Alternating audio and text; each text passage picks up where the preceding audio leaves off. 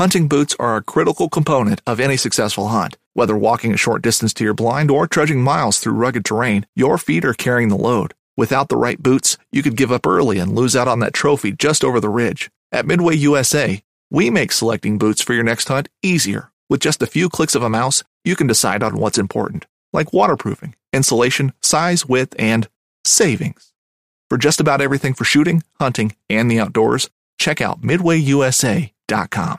Fishing like a local isn't just about catching fish. It's about connecting with the environment and the people who call it home. It's about hearing the stories and traditions that have been passed down for generations and sharing unforgettable moments with the people you meet along the way. Fishing like a local is having an experience that stays with you forever. And with FishingBooker, you can experience it too, no matter where you are. Discover your next adventure on FishingBooker. Whether you're just looking to stay warm during a hunt or need maximum concealment, the clothing you wear can make or break a hunt. At MidwayUSA.com, we understand hunting clothing has come a long way with more meticulously crafted camo patterns, advanced scent control technologies, and weatherproof options to withstand the elements. Hunters have to wait until their favorite season, but shouldn't wait on gear, which is why Midway USA offers super fast shipping. When you're ready for your next system, log on to MidwayUSA.com.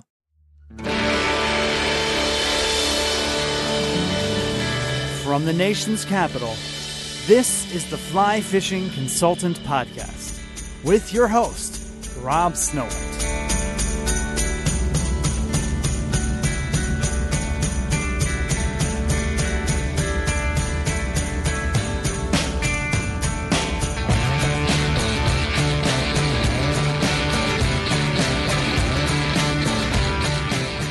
It's October 1st, 2019. This is episode 244 of the Fly Fishing Consultant Podcast featuring Kayla Royce of Trout Unlimited Alaska. This episode is brought to you by Sweetwater Brewing Company. Kayla lives in Alaska and works for Trout Unlimited. She hunts and fishes its waters that depend on a healthy, unclear cut, unmined, and undrilled wilderness. In this episode, we're going to hear all about her life as an Alaskan. Here's a brief quote from the Washington Post because this is a very timely podcast, which is why I mentioned today's date. President Trump has instructed Agricultural Secretary Sonny Perdue to exempt Alaska's 16.7 million acres Tongass National Forest from logging restrictions imposed nearly 20 years ago. The move would affect more than half of the world's largest intact temperate rainforest, opening it to a potential logging, energy, and mining projects. Timber provides a small fraction of southeastern Alaskan jobs, just under 1%. According to the Regional Development Organization Southeast Conference, compared with seafood processing's 8% and tourism's 17%. You only have a few days to act once this episode goes live.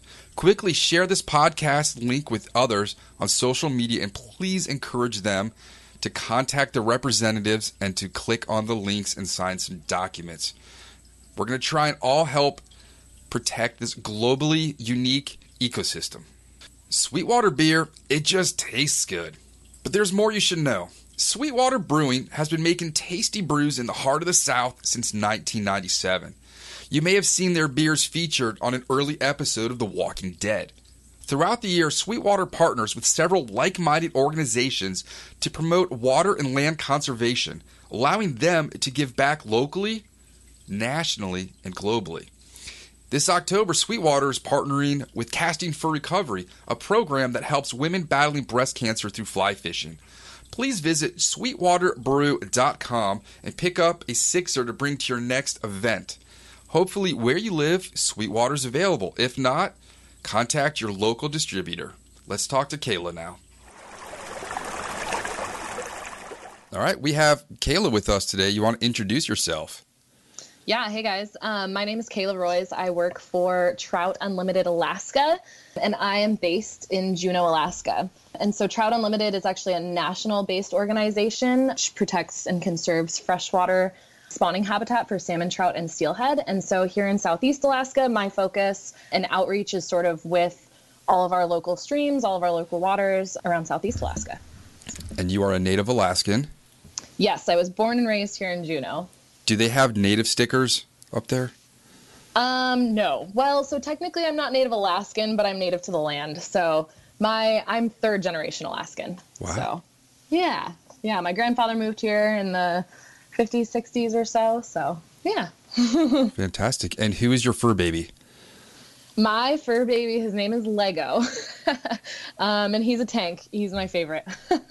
Dude's got a big head on him. Yes, he does. Yeah, he's an English lab. So that's like I walk him through the woods and I, you know, tourist season comes around and he's like scaring tourists in the trees because he romps around and they think he's a bear. And you're the first person who I've ever emailed that wasn't in town because they were moose hunting. so do not, I got an office reply out of town. You were out shooting a moose, huh? Yes, yeah. So um, it's kind of the Alaskan way of life, right? Is to um, to hunt and fish for our food for the winter. And I've always I've tried so hard in years past to to deer hunt and whatnot. And uh, this year I got super lucky and I got drawn for an any bull moose permit. And so it is sort of just a way for Alaskans to you know get meat for their families. And so that's exactly what I did. It was amazing. I've never seen an animal so big, like let alone, you know, killed and harvested an animal so big. So it was really amazing. What does that look like up close? How big was that moose? Oh my gosh, it was huge. It was bigger than a horse. it was I can tell you the gut pile was massive. I was really I was kind of set back by it. Yeah, I couldn't get that far. Shooting Yeah. it would be difficult for me, but having to open it up, I would probably lose my breakfast. Yeah, well, luckily I had a group of dudes that have all done it before, and so they were all super helpful. Like I didn't necessarily have to get in there and get you know figure it all out. I mean, this animal, I you know, it was I think I brought home almost uh, 800 pounds of meat. So Wow. uh, yeah, so I mean, it was incredible. What Uh, going to be your favorite meal out of that moose? I I just love a simple moose steak actually. Um, the moose burgers are super great too though. You know, the yeah, the burger meat is great and it's super lean, so you don't feel, you know, it's not like a greasy spoon diner that you go to. And have Uh, you ever grown the giant heads of cabbage up there or the giant I pumpkins? have not. Southeast, we typically don't get enough sunlight for that in the summer. We get like too much rain. If I had a greenhouse, I think I could totally do it, but the rain and sun ratio is a little bit skewed here in Southeast. So a lot of those cabbages and whatnot are more like South Central, um, up in the valleys, and they're they get some awesome sun throughout the summer. All right. definitely, yeah. So was your childhood pretty much outside hunting, shooting, fishing? Yeah, not not as much hunting as it was fishing. I grew up in a super fishy family. My grandfather um, worked for Fish and Game here in Juneau. My dad just um, he worked for a float plane company while I was growing up, and so our summers were spent out on like remote lakes camping and fishing and just sort of like berry picking and scavenging and you know where I grew up in Juneau is actually right below like Mount Juneau and Mount Roberts and so my parents were like all right like go outside go play and there were a few kids in the neighborhood you know and we'd knock on each other's doors and we'd just go run around the woods and yeah it was a super great childhood it was a it was a great way to grow up When you come out to DC, are you in complete culture shock?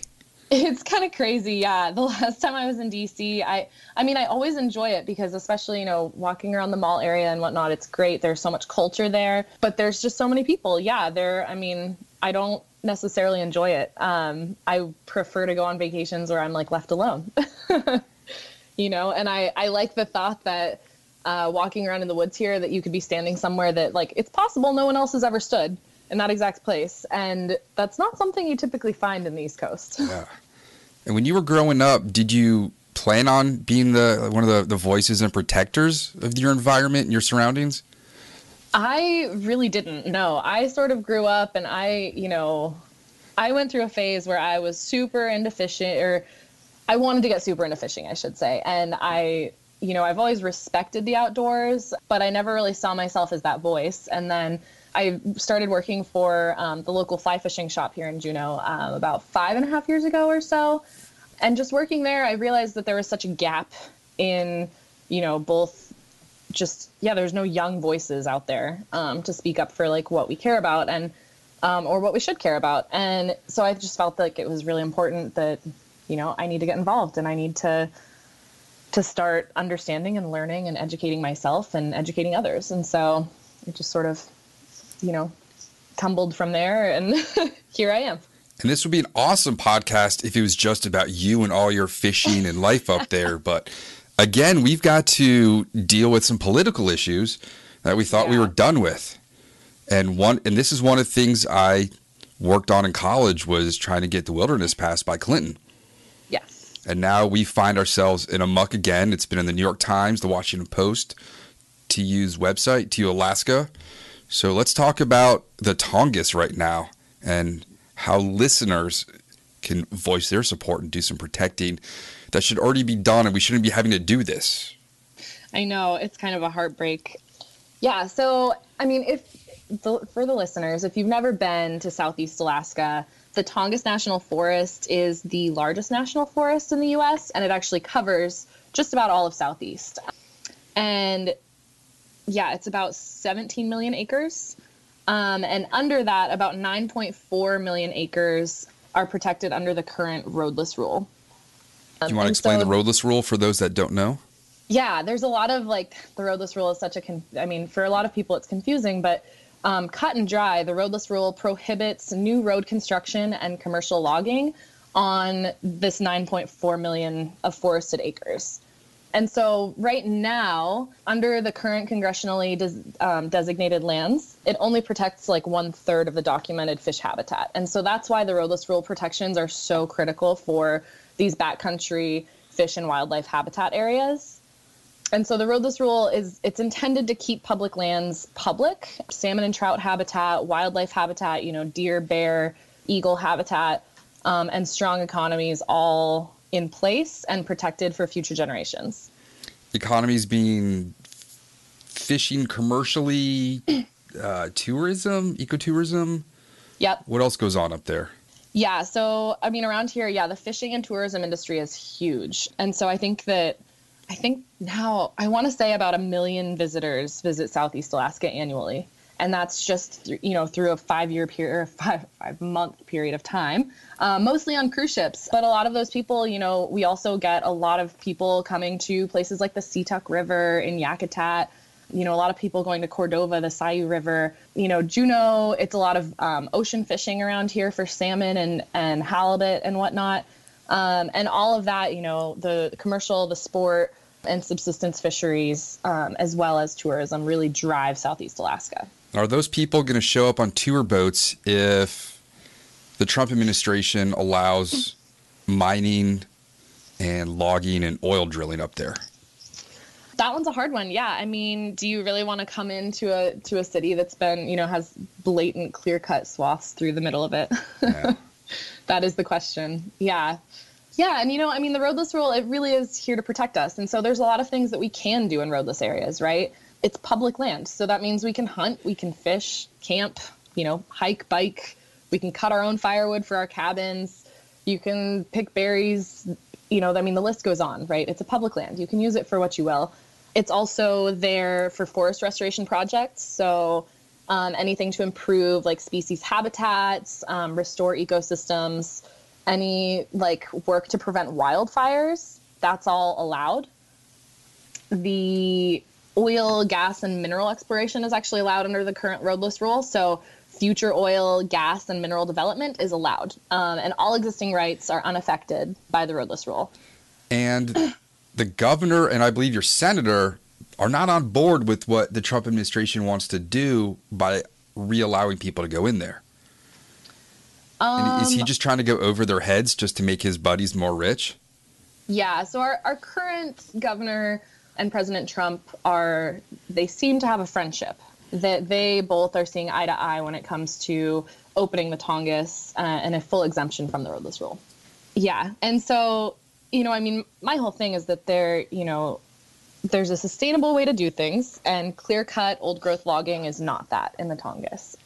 Yeah, uh, and so you know what? Yeah, what the roadless rule really is stopping. So clear cut logging of old growth forests you know, realistically, that's some of the most damaging type of logging um, in these prohibited, like roadless areas. And then logging roads with the intent to commercial log off of them. Um, you can't build a new logging road. And that also, you know, I mean, that it increases sediment into all the streams, it blocks salmon migration. It just, it can really ruin a great spawning habitat for salmon, trout, and steelhead. And Now, so, people be taking ATVs and other things through the streams where these fish would be spawning and disturbing their nesting habitats? I mean, I, one can assume yes. Uh, I don't know that for a fact, but you know, I mean, the easiest way up a hillside or down a hillside is through the river. Do you call them ATVs up there? I would call them four wheelers, Four but wheelers. yeah, yeah, same thing. Okay, I've Yeah. got the old terminology. Like I still call it a sea-doo, a jet ski, the one they used to stand up on. Yeah, I'll have young clients. I'm like, it's a jet ski, and they look at me like, "What are you talking about?" I'm like, "Come on, I'm not that old." what do people call them now? I would call them a jet ski as well. Oh, because the jet ski was the one you used to stand up on. You may remember the MacGyver episode when he was in Europe and he was in a, a coffin Yeah. and he had to escape the country, so they threw the coffin overboard and he broke out of it. Yeah. Yeah, okay. There's some other things. I had a fifth grade client the other day and his second grade brother. I said, I'm, I'm going somewhere. No, I, I went fishing for seven days. And he said, Why don't you just call it going for a week? It's easier. And I looked at this kid and I'm like, All right, you got a point. Yeah, the kids will You got a correct me these days. You're not wrong. Now, what about uh, the massive influx of reality shows filmed in Alaska? Are there any that focus in and around the Tongass?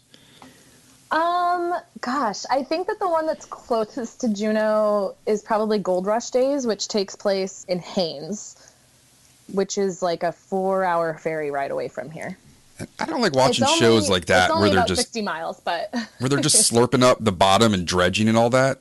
yeah, I don't know how that makes it on TV. people are interested about Alaska. I think that that's really it, right? Is that Alaska sort of has this like air of mystery for most people and it seems you know it seems like it's so far away and it's such an exotic place when in reality we're not that far away you know it's a, it's about a two and a half hour flight from juneau to seattle alaska's a massive state so it is hard to get everywhere but you know it's not it's not so disconnected I plan on making a reality show about making Alaskan reality shows. just travel to all of the spots Yeah. that would be a great show that actually might be worth watching So other than you know people like me who live on the East Coast who've never been to Alaska, you know I know there's bears, eagles, and salmon. I've I've seen some of these shows where people live mm-hmm. in the woods, hunt and fish, and survive. What other know, organisms live there that that are going to be protected if we can't mine and log and drill up there? What what are the you know, what are the Tongass known for that somebody out of state that doesn't have a reality TV cable channel, what would they want, be wanting to protect? So here in Southeast, we have so there's all five species of Pacific salmon, and so that's the king salmon, the sockeye salmon, the silver salmon, uh, chum salmon, and pink salmon. And so there's wild runs of all five species of these fish. We also have the steelhead, um, which is, I mean, most people know about steelhead, I would presume. Oh yes. Um, we in southeast predominantly we have um, our trout are the sea run cutthroat trout and then the dolly varden which is sort of like the cousin to the arctic char and then we have some rainbow trout in places and then in a few places there's also some grayling but most predominantly it's cutthroat and dolly varden are there um, non-sport fish species that also live there? the non-sport fish would be the trout and the steelhead yep Really, you don't have like we've got bluegills Well, I guess and they're stuff sport here. fish. No, I guess those are sport fishing. I mean, I go out and catch them. On, we really don't. There are, you know, there's rockfish and halibut. I don't know. We don't have any like bluegills. We don't have any. What's Um, a bycatch when you're up there? I hear Dolly Varden is a bycatch. Yeah, that's kind of the bycatches that you'll be fishing for for salmon and you'll catch dollies. Yeah, That's pretty cool. yeah. I could get- there's I could get there's down a lot with of that. those. Yeah, there's a lot of those, and you know, and they range in size like so much, and you know, in the springtime it's super fun. They're just like they're cruising the beaches and they feed on salmon fry in the sum in the spring. Um, with all the out migrating salmon smolt, they just cruise the beach lines, and so you're fishing actually in the estuary, so where the saltwater and freshwater mix, and you can use like small, you know, spinners, or for me, I use little bait fish patterns um, and just mimic the salmon fry, and they're just like yeah, they're little animals. They just they love eating. yeah, and they're super fun to catch around, you know. What about the in general. beads? Are you down with the beads? Is that a necessity? A lot of people fish beads, yeah. So I mean, you know, especially when the salmon are in full spawn, um, it's hard to beat bead fishing. I don't bead fish as often as I used to anymore, just because I like to try to trick fish in other ways. Because that's, you know, I think essentially part of fly fishing is that you're just tricking the fish to to eat your lure um, or your fly.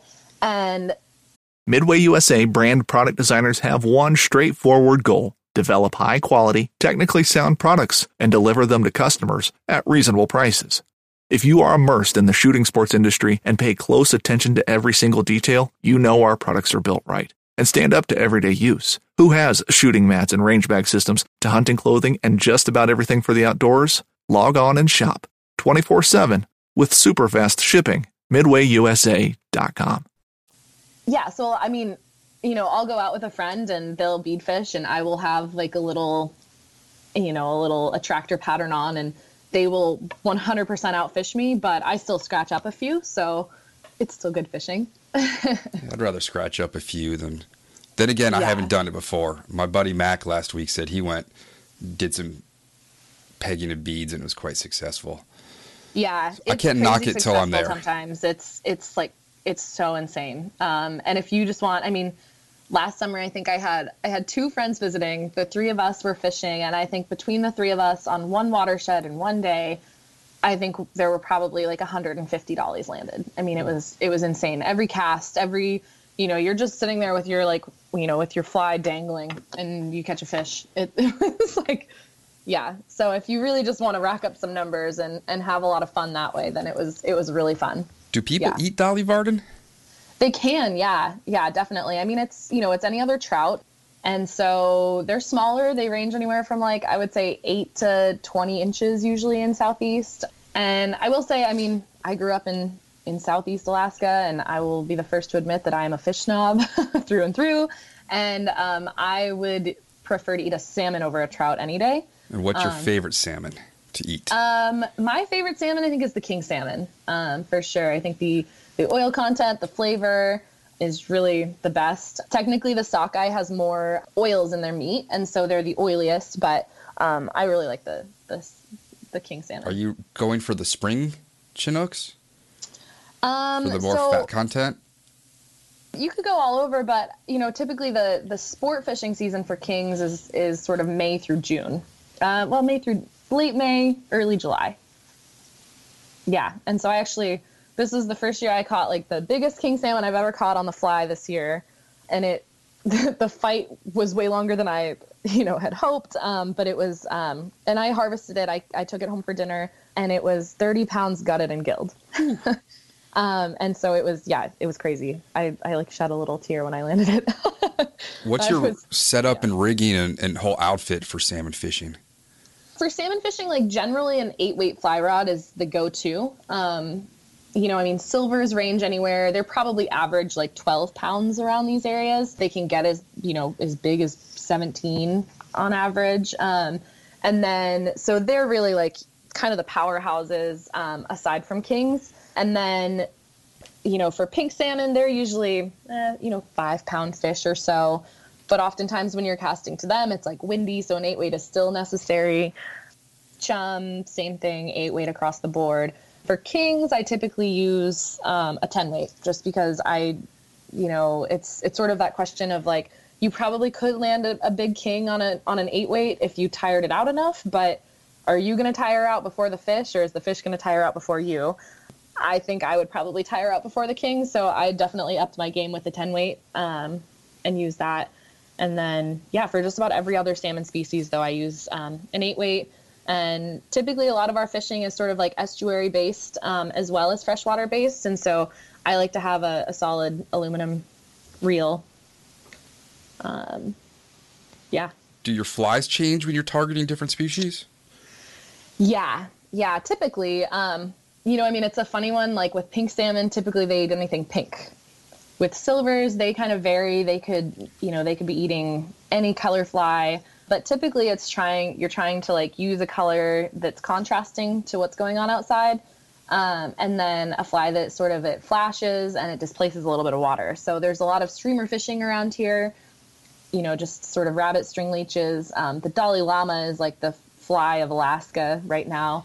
And although it's it's a really difficult one to cast because it's so heavy, um, I think that's why it's so productive is because it really dips and dives in the water. Yeah. So I mean, color changes, the size of the fly changes. Obviously, you know, you can't really fish a five. You know, your your fly that you're using for a pink salmon, which is you know made for a five pound fish, versus a fly that's made for a king salmon, which is a you know 30 pound fish. Um, a little different. you got to have a bigger hook and a bigger sort of body to the fly. Will they bend the hooks out for the bigger kings? Y- yeah, they will. Yeah, yeah. I bent a hook out last year, so I I used some more expensive hooks this year. yeah, yeah. And what is winter like for you? You know, so winter in Southeast is sort of um, it's not like you you know i think people would imagine that like winter in alaska is like because we're on saltwater like i'm looking out my you know my living room window right now and i can see the you know a local harbor and the saltwater right in front what um, i see jim yeah. and bonnie's house and i see olga's house and a dead yeah. maple tree yeah so i power I live, lines um, yeah, in Juneau, I live um, on Douglas Island, and so it's an island surrounded by saltwater. There's one bridge to Juneau from, and it's uh, yeah. So I mean, saltwater everywhere, and so because of that, our winters are pretty moderate, right? I mean, we get snow in the mountains, but a lot of like on and and on the ground here too, but it's a lot of rain. we get a lot of rain. So the Tongass National Forest is actually the largest temperate rainforest or the largest intact temperate rainforest in the U.S.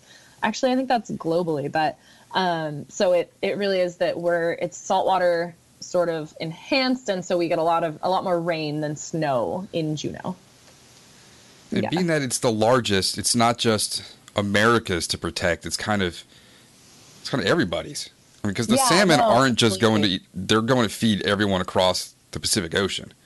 Yeah. China can't grow their own food, so they got to take our pigs and our salmon. Yep. Yep. I mean, I think that yeah, like the commercial caught salmon definitely help feed you know the world. I wish that I had statistics on how far the fish go, but I, I unfortunately don't. But yeah, I mean, I think that the I think that the rivers, lakes, and streams in the Tongass produce about eighty percent of the commercial salmon annually harvested from southeast. Um, so if they do come in and start tearing it up, how long do you think it would take, or is it predicted? How long that would basically take to destroy the environment? bring all of know. that economy to a halt? I don't know. I mean, it's a great question. I don't I don't know the answer to, so I can't really speak to it. All I know is that, you know, I mean, my yeah, the memories that I had from my childhood would drastically change from those of like children growing up now if it did happen. has it changed at all? Is it getting better? Like or have you seen a decline um, since the Bush administration tried to reverse some of the rules in the early 2000s?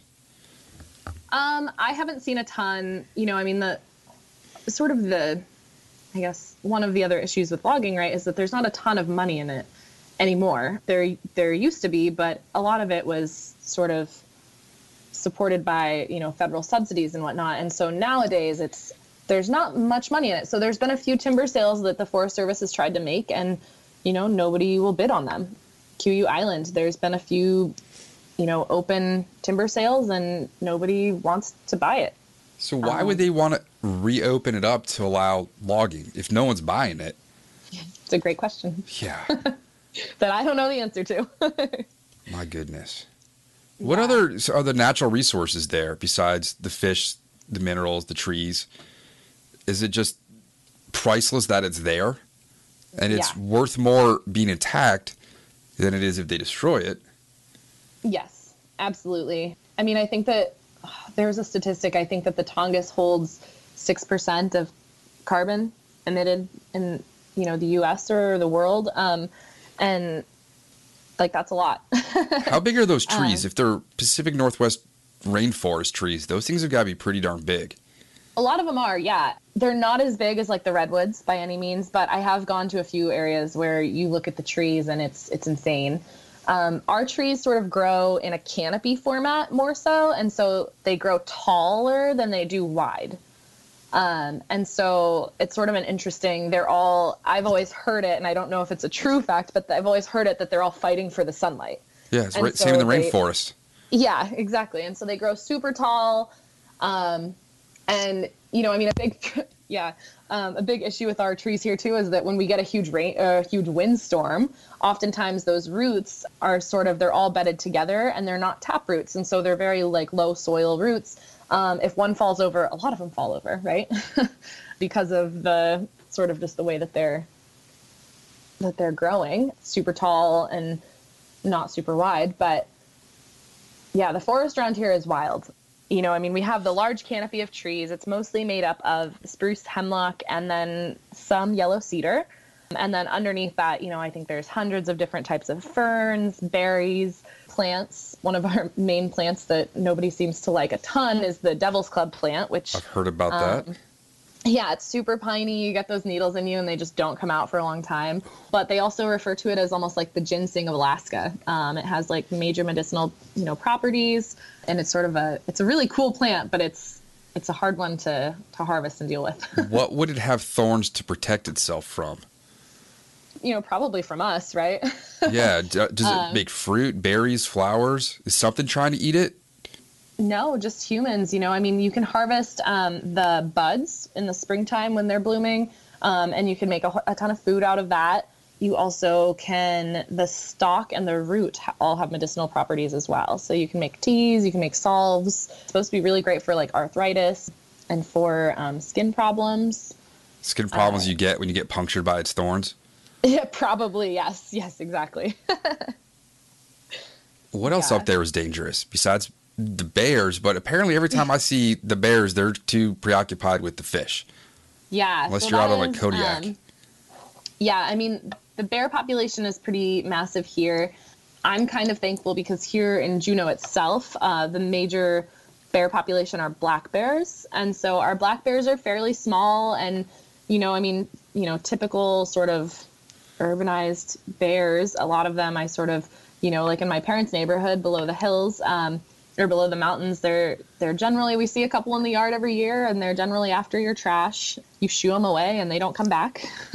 there are some like brown bears that are moving into the area, um, and so that's always a little freaky. Um, yeah, a lot of the areas I guess do have brown bear populations, and so they're our biggest sort of predator in the area. Um, there's also wolves in in the Juneau area and just the southeast Alaska area. Lots of deer. We have the Sitka blacktail deer. Not that that's a predator of ours, but um, it's an animal in the area. Lots of like grouse and ptarmigan. Um, What about non-native species? If somebody were to come from 400 years ago, would they still recognize that area as what it was back in the day? Like you look around here, and there's there's not a whole lot of native stuff left. We mm-hmm. got just birds and bugs and plants galore that do not belong in Virginia. yeah, Do you have um, starlings out there? I don't even know what a starling is. That's a good answer. I think you're good. There was the um, bird from England, and then the guy wanted all the Shakespearean mentioned birds in Central Park. So he released a couple dozen in the 1800s, and now there's two and a half billion of them in North Oh America. gosh.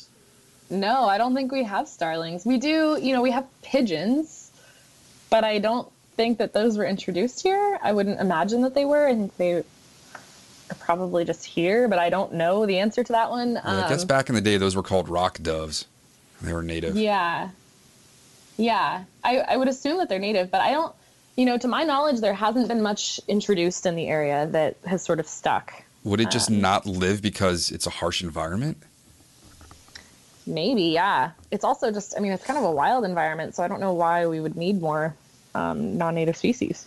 Right. Now, Alaska State Troopers, is that a real show? Um, I've never watched it, so I, I don't know. I think so. Um, I think a lot of it is based in South Central, maybe. I haven't, yeah, I've never known it to be a Southeast Alaska based. Did you ever watch Slednecks? I did not watch Slednecks, no. That was one of my other Alaskan educational shows. Your guilty indulgence. yeah, we don't have much stations anymore. I think that was a one season only thing. But Yeah. everyone wore the brown boots with the little like light colored Yeah, rim around them. The, the XtraTufs. Yeah, that's what my neighbor Yeah. wears. She used to be in Alaska for the Coast Guard. Yeah. They're awesome boots. They um yeah, it's sort of a funny. Uh, you know, it starts raining in the fall, and that's like the sh- the Alaskan sneaker. Does that bring a lot of mosquitoes? um, the summers. Yeah, the rains. Um, the summertime it does get pretty. Yeah, we we do get some mosquitoes in the area. We also get the little black gnats, which are like the no-see-ums, which are a real pain in the neck. Those ones are almost worse than mosquitoes, I think. mosquitoes, you can see them. You have a chance of the like slapping them before they bite you. But Yeah, you can hear them um, coming. yeah, exactly. We have the large Asian tiger mosquitoes here, and Oh, you can gosh. definitely hear those things coming. yeah, you can typically you, you can typically hear ours, but Do you ever have to worry Yeah. about stepping on snakes? No, there's no snakes, and there's really I think like the there's one poisonous spider, like the black recluse or the brown recluse maybe, um, and I've never seen one. so you're like Um, the opposite of Australia. Yeah, no, I mean we you know aside from bears, I you know and and wolves I guess um, humans are pretty much the top of the food chain here, so there's not. I mean I love it.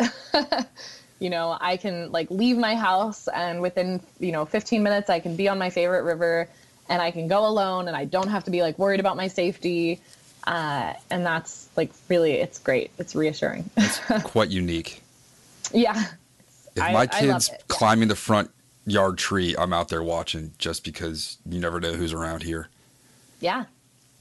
Yeah. It's i mean i guess that you know generally i'll eventually have to worry about things like that but um yeah i i don't i don't necessarily worry about myself. And you know i mean i think that it's i'm i'm lucky too. I grew up in an area where my my parents you know taught me basic skills and you know the what we say in Juneau is that cotton kills and so you never really wear cotton when you're out fishing or hunting or whatever because if it starts raining and whatnot you'll never dry um, and so I think that that's probably one of our biggest threats in Southeast Alaska is like hypothermia. you know, you get wet and you can't dry. Um, and What, that's what are you going to gear up with? Uh, just all polypropylene, synthetic Mm-hmm. down, Yep. a lot of Gore-Tex.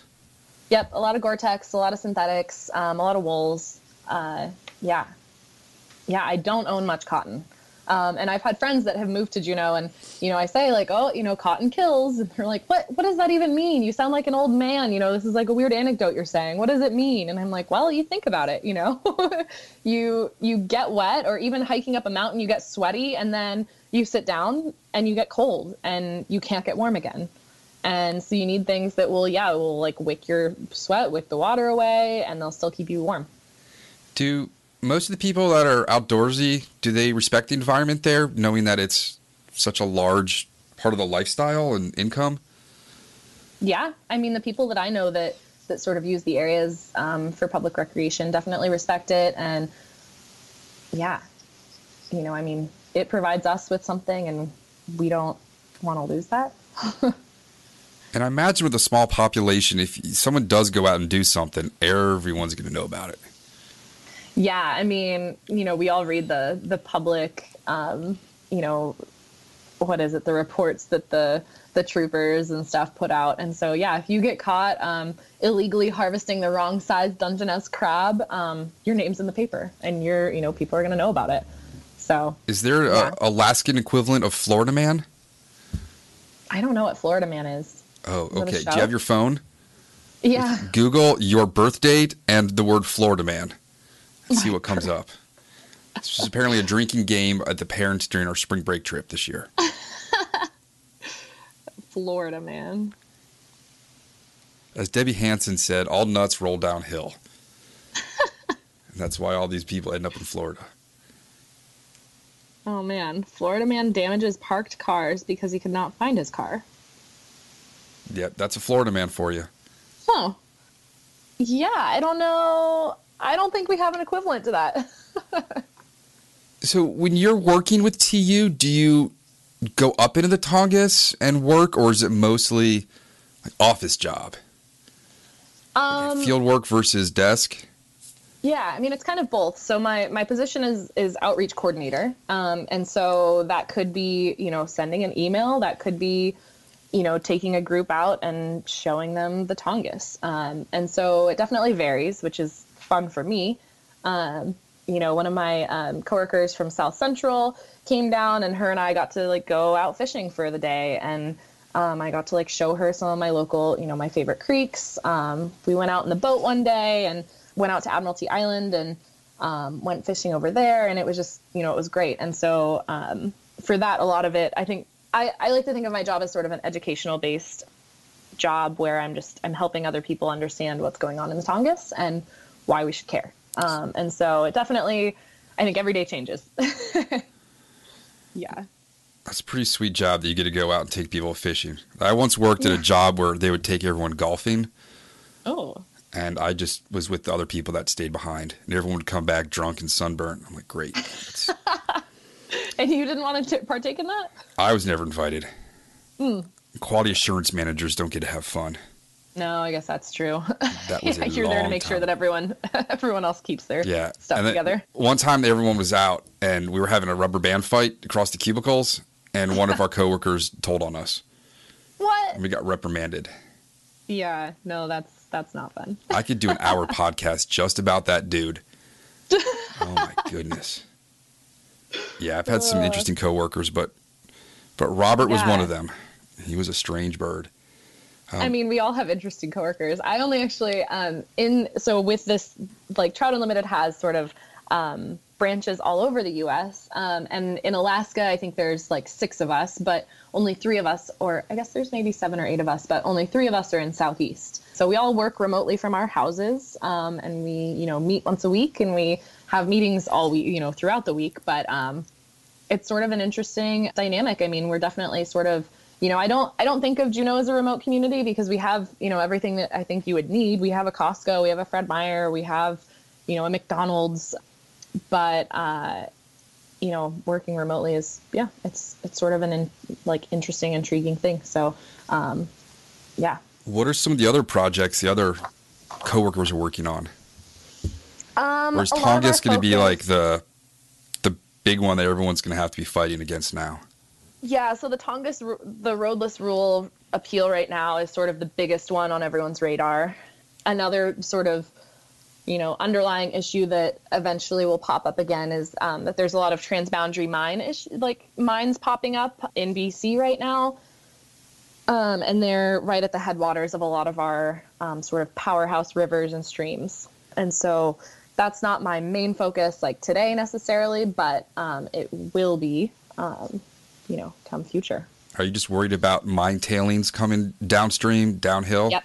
Yep. Exactly. Yeah, and it's it's sort of been an ongoing issue both like in Washington State, um, Idaho, Montana as well, and now it's also you know starting to starting to pop up more in Alaska too. So. Umpqua is they got a whole line of Tongass bags, Yep. and that is the proceeds going to you guys. Yep, the proceeds are going to, um, or you know, a, a portion of the proceeds are going to the Tongass um, initiative, and so that was going to, yeah, like stream restoration project in the Tongass. So one way people can get involved is go Yep. out and buy yeah, one way they can gear. go. Yep, exactly. Another way is, you know, realistically with this, the roadless repeal comments, we really could use all of the public's input and comment and tell the U.S. Forest Service that you want the roadless rule to stay intact. Yeah. Is there and a the big one. form on the TU website listeners can go to and click and send a letter to representatives?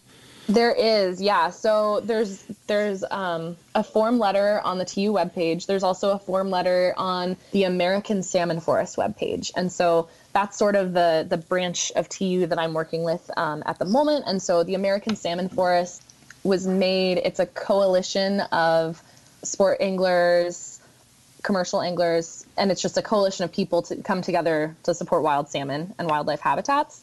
And so on that webpage, that has like the mecca of information about what's going on in the Tongass and then how you can get involved, how you can take action, all through that. What about our listeners that could be in Japan, Australia, Finland? Can they get involved as well?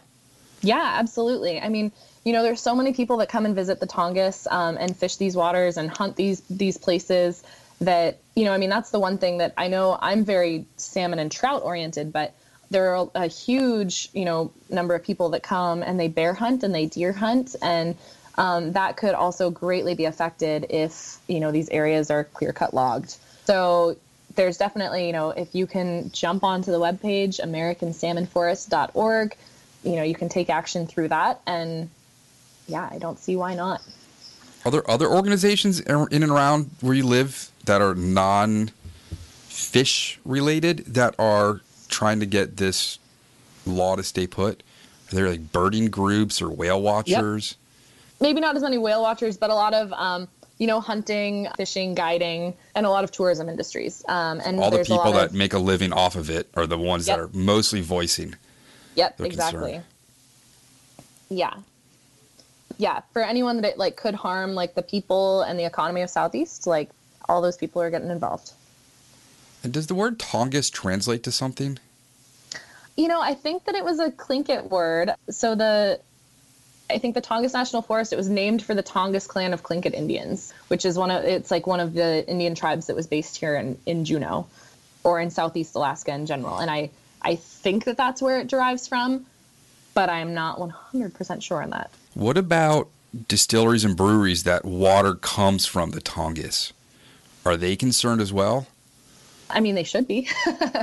yeah, there are, there's, you know, like in any, um, city, we have a bunch of breweries popping up, and we have um, one distillery in town. And yeah, all of them, you know, I applaud all of them because they're all um, local people, and most of them grew up here in Juneau. And so a lot of them are getting involved strictly because they do recreate in these areas. You know, they hunt, they fish, they camp in these protected areas.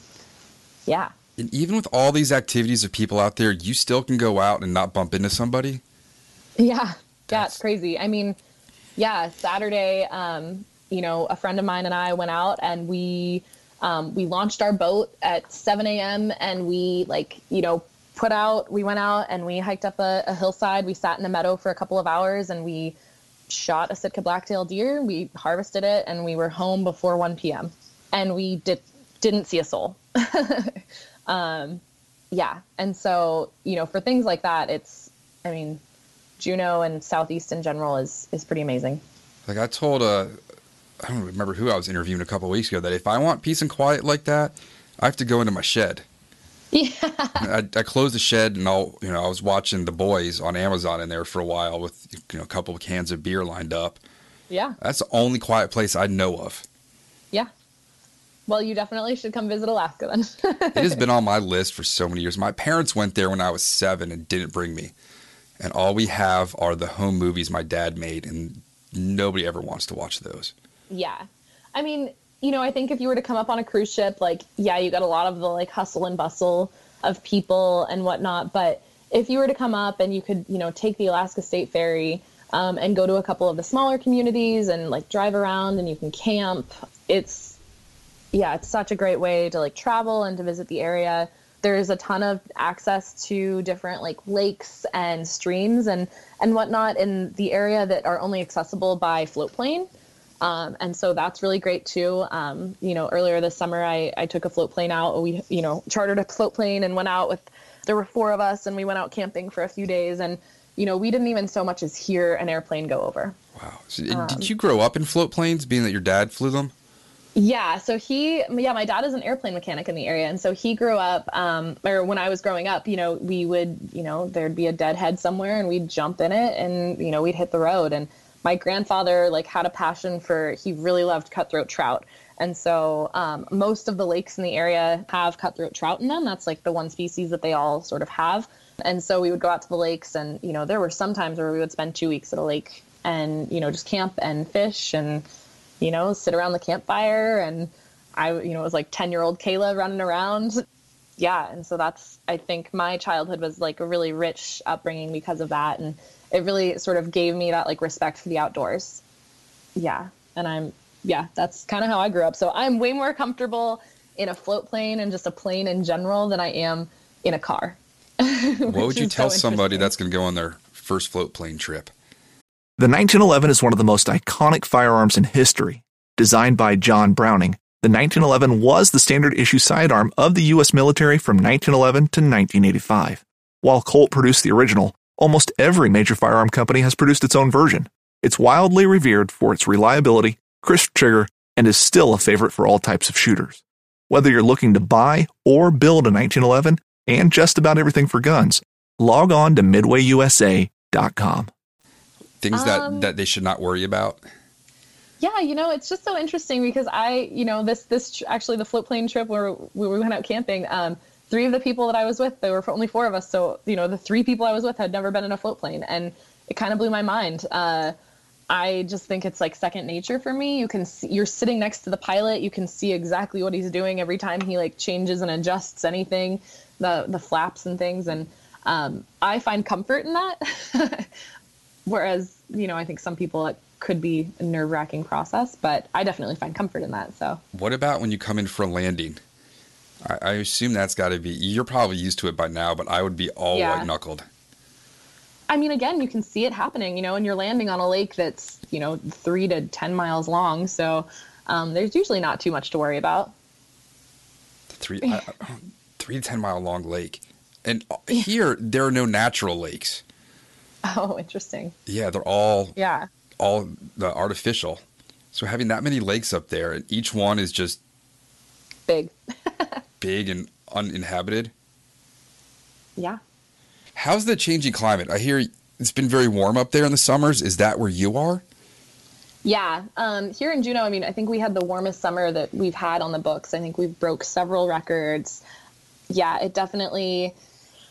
I mean, it was kind of it. It was nice, you know. I mean, I I got out on a lot of adventures and things, but it also it impacted my fishing a lot. You know, the creeks didn't have any water flowing, and so the fish were really, really like, sort of starved for water, starved for oxygen in the water, and it it was kind of a kind of a freaky thing to watch you know, a lot of the salmon returning were just like hanging out in the estuaries for longer because there wasn't enough water to go up into the creeks. Um, and that just, you know, it gives more time for like the seals and sea lions and whatnot to pick them off.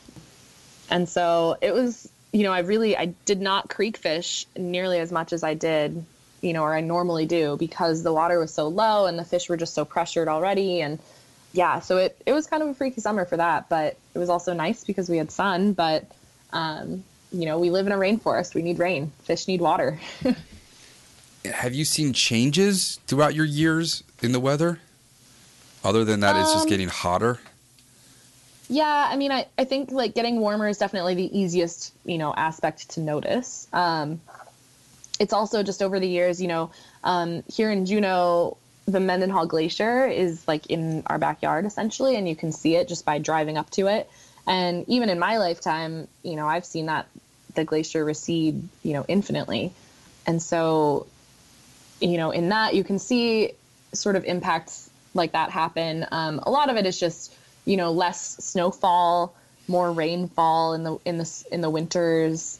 You know, we have a, an awesome ski area here. The last few years have just been um, hard for them because they're like trying to make as much snow as they possibly can, but then it warms up too much and they can't, and and all this stuff because there's just not enough snow coming down. There's too much rain coming down, and so I see impacts like that more so than, um, you know, actual scientific changes Does because not those are the things having that I do. does not having a snowpack affect them in the summer? So I, I know the rain brings the water levels up, but how much snow melt goes into the rivers that are then feeding where the salmon and steelhead are migrating from? No, that definitely has a huge impact on it. In the spring, um, with the snow melt off and whatnot, um, you'd hope that the the rivers rise, and so that you know the the steelhead come in, and then like the smolts, the um, the salmon fry and whatnot out migrate. Um, without that rise, the water gets too warm, the water is too low, and the fish don't either return or exit. Um, and so it's definitely impacting. And even throughout the summer, you know, if we had had a, a heavier snowpack last year, I don't think that this summer would have, you know, the, the rivers would have been as low um, for this for the salmon. When does it the snow snow. usually start falling?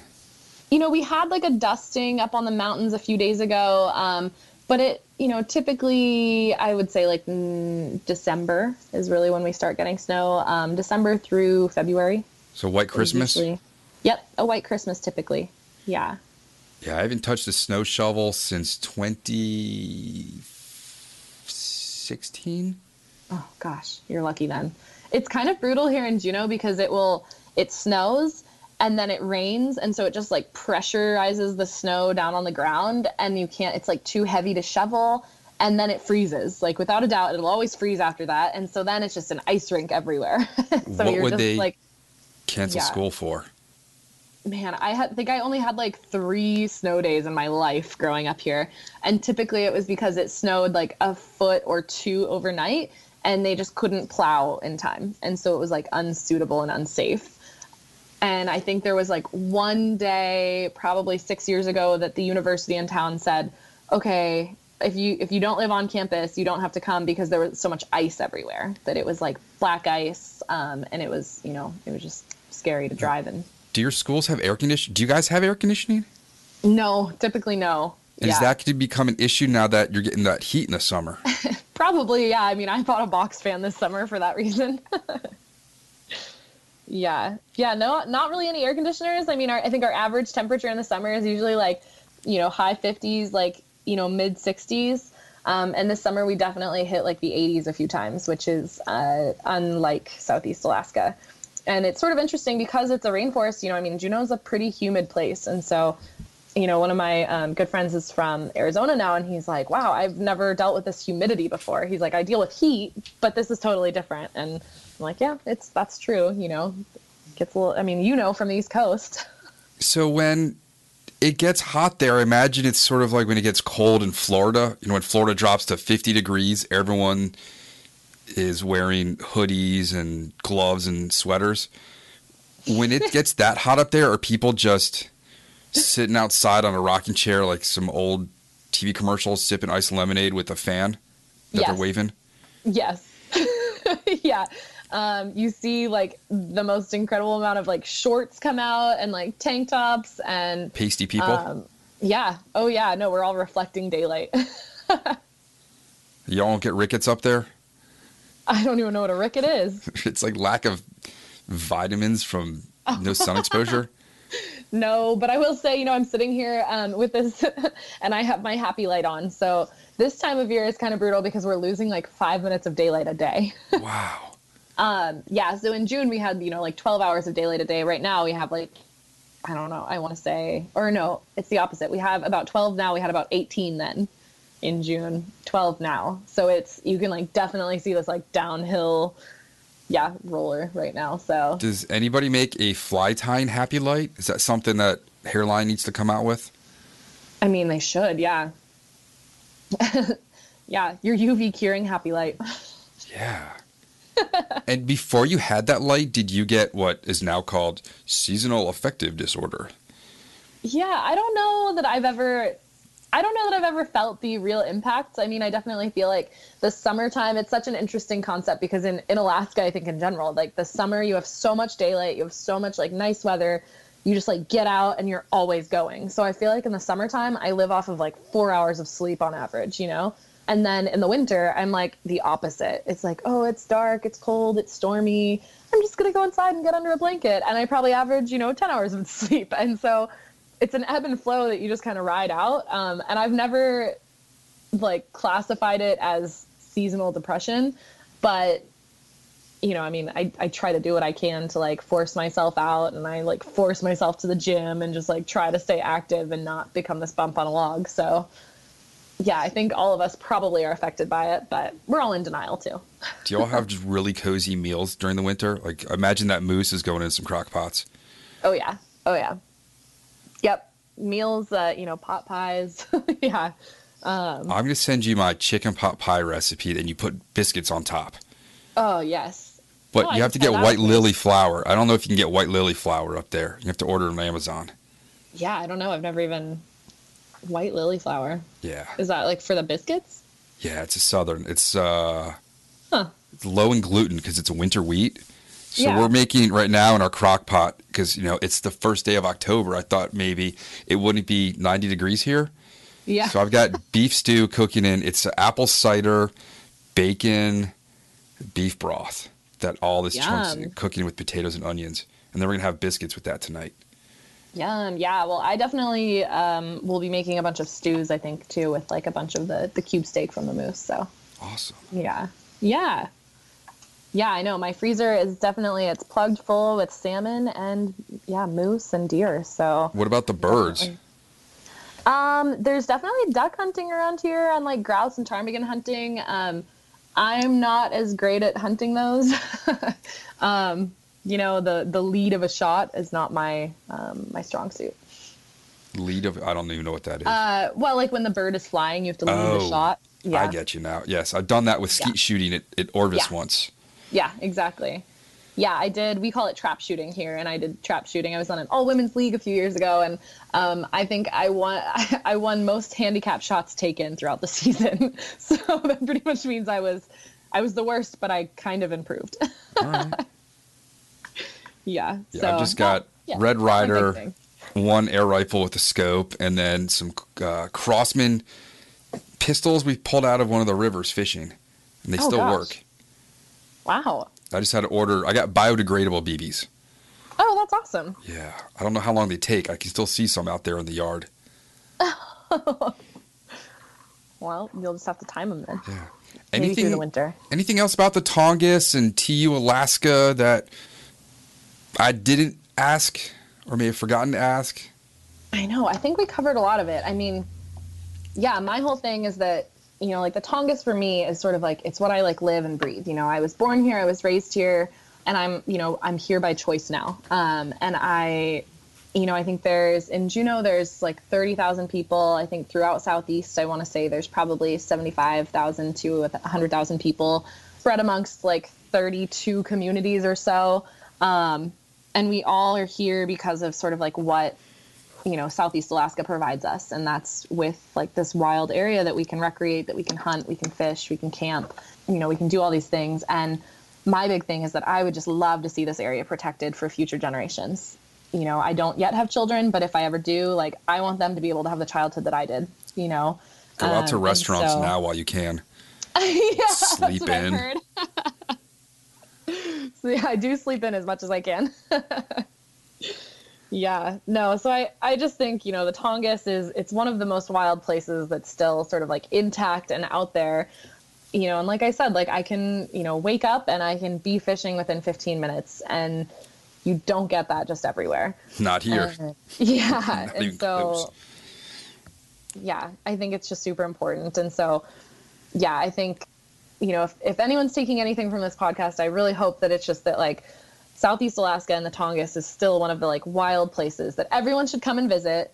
Um, and, you know, even if they can't visit, if they have visited, if they've ever been to Southeast Alaska, then you've likely been in the Tongass. And just to speak up and to tell the current administration that you want the roadless rule to stay intact and yeah, that you want those protections on the forest to to stay intact. Awesome. Right. Yeah, and they can they can do that through the Trout Unlimited webpage or the American Salmon Forest webpage. Any social medias that people should be following? Yeah, so we have a couple of Follow social you on. Instagram. Yeah, exactly. So my Instagram handle is um, AK Fly Shop Girl.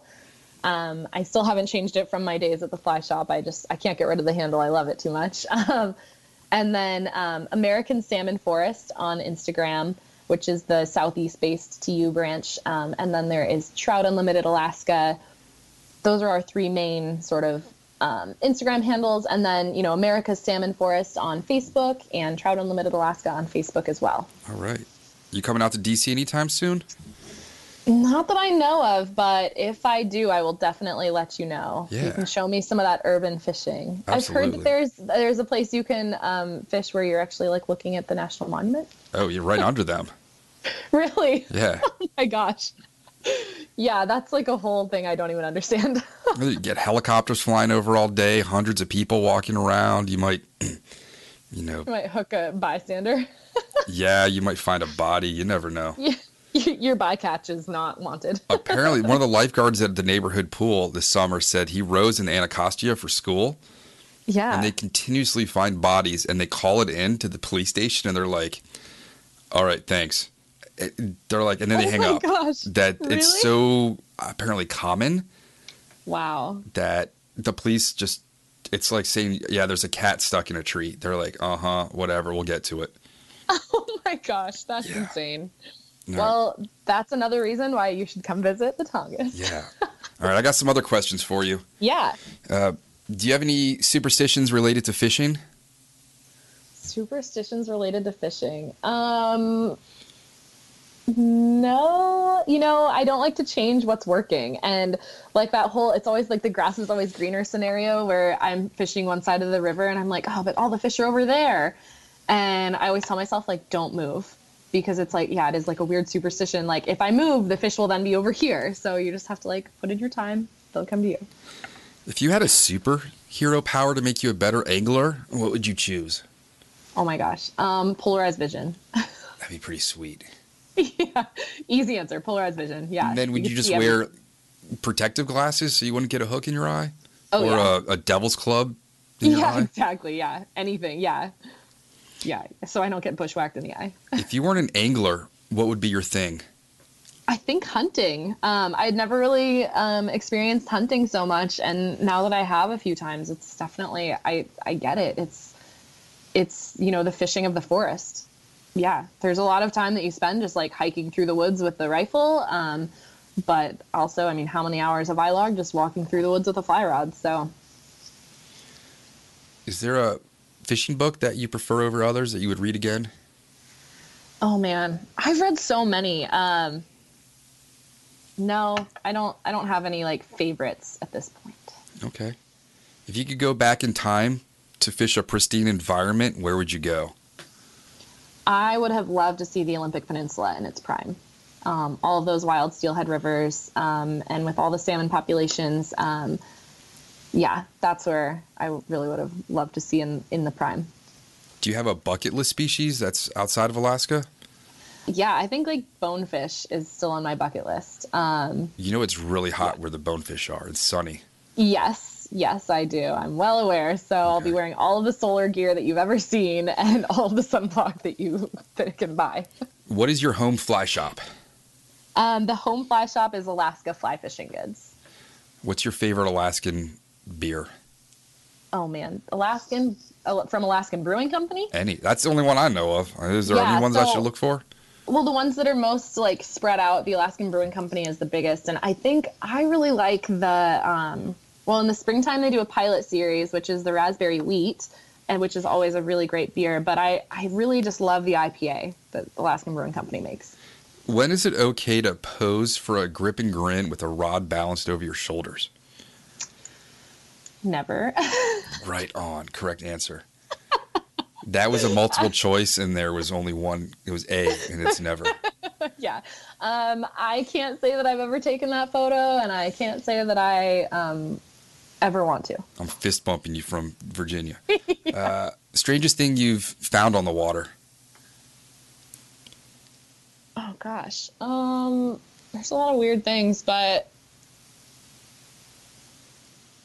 I think I found I like caught a pair of old socks one time, which was weird for me.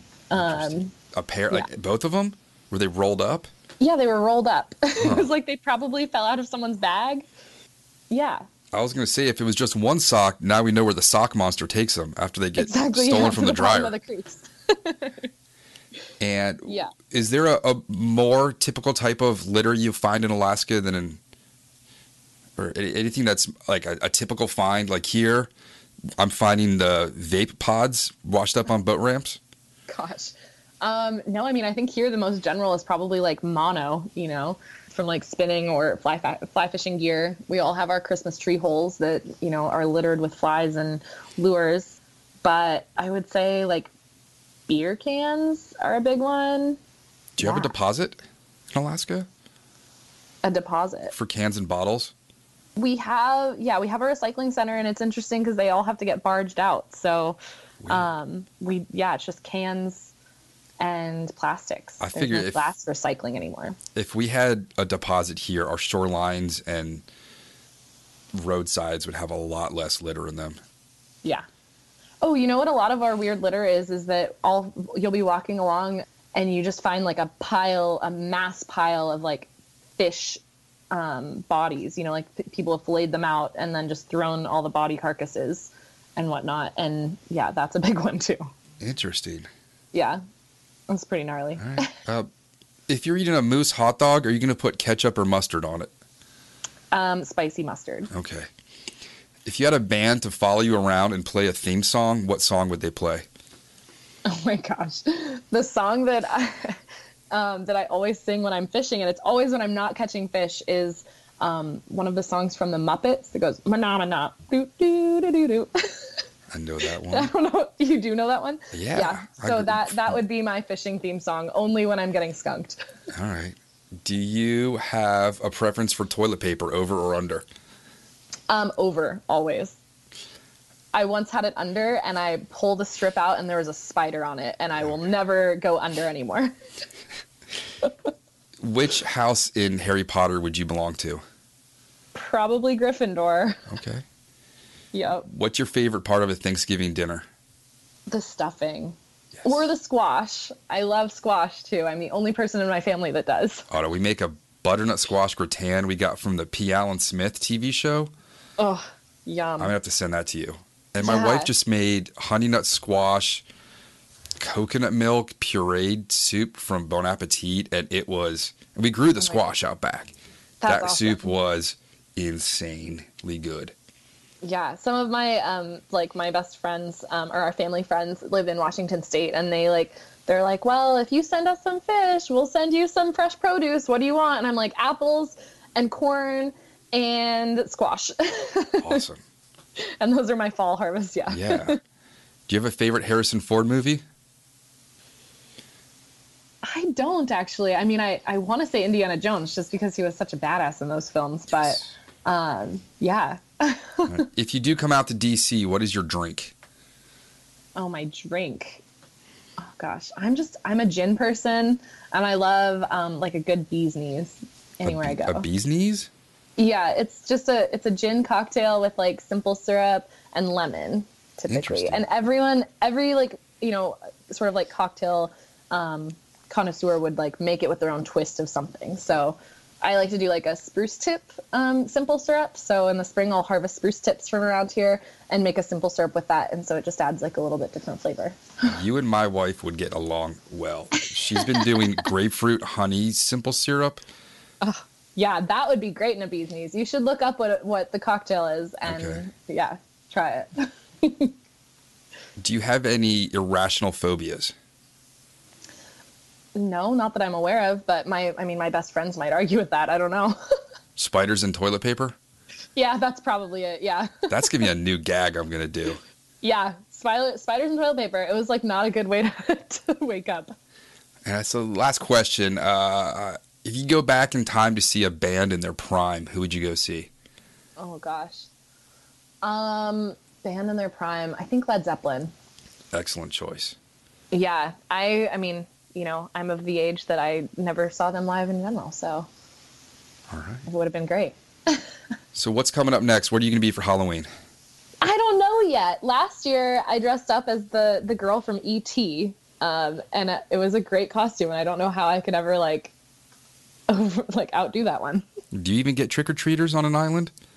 Um, we do actually. You know, it's interesting. Douglas has an ordinance that trick or treating is not allowed. I think um, they tried to like overrule it, but um, I grew up in downtown Juneau, and so there's trick or treaters all over the place. And so I typically like go to a friend's house and help hand out candy there. What, what's your choice to hand out this year? I mean, I love Reese's, so that's all I buy, so that then I can have the leftovers. Indeed. all right, Kayla, that's all my questions. Awesome. Thank you, got Rob, it's so got to be what nine o'clock ish where you are now, a.m. Yep. Yep. It's about 9 a.m. Is the sun up? Um, it's pouring down rain outside, and Really? yeah, you can't tell that there's even a sun in this world because it's so gray outside. My goodness. yeah, it's a typical October one storm. It's good because all those spawning silvers in the creeks definitely are getting their their fix of water, so it's good for them. Very Makes cool. Me happy. All right, well, Kayla from TU Alaska, thank you for your time and helping us get this message out. And every listener is going to go to the Salmon Forest page in TU Alaska and fill out some forms. Yes, thank you so much for having me, Rob. And if anyone has any questions, you know, feel free to contact me directly um, at Kayla Roy's, or sorry, Kayla.roys at tu.org.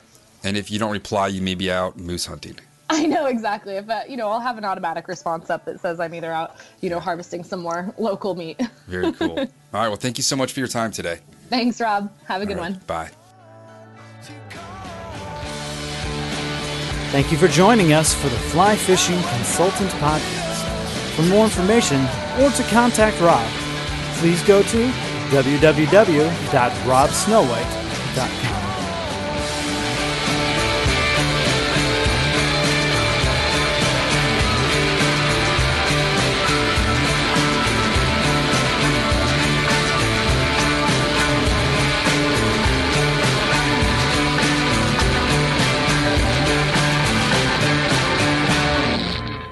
This podcast is brought to you by Freestone Productions at freestoneproductions.com. Don't miss Mondays with Into the Blue, brought to you by Academy Sports and Outdoors. Every Monday night from 7 to 10 p.m. Eastern on Waypoint TV, the destination for outdoor entertainment. A life that has the stories to back it, a life to be proud of. It's a Winchester life. Yeah, baby. Six eight Western. Oh, mule deer, baby, right there. Tune in every Tuesday at 7 p.m. Eastern on Waypoint TV. Brave anglers search for the one they call king, but who will take his throne? Tune in to Waypoint TV's Battle for Silver, Saturday, May 18th from 12 to 6 p.m. Eastern, presented by Abyss Battery. Waypoint TV,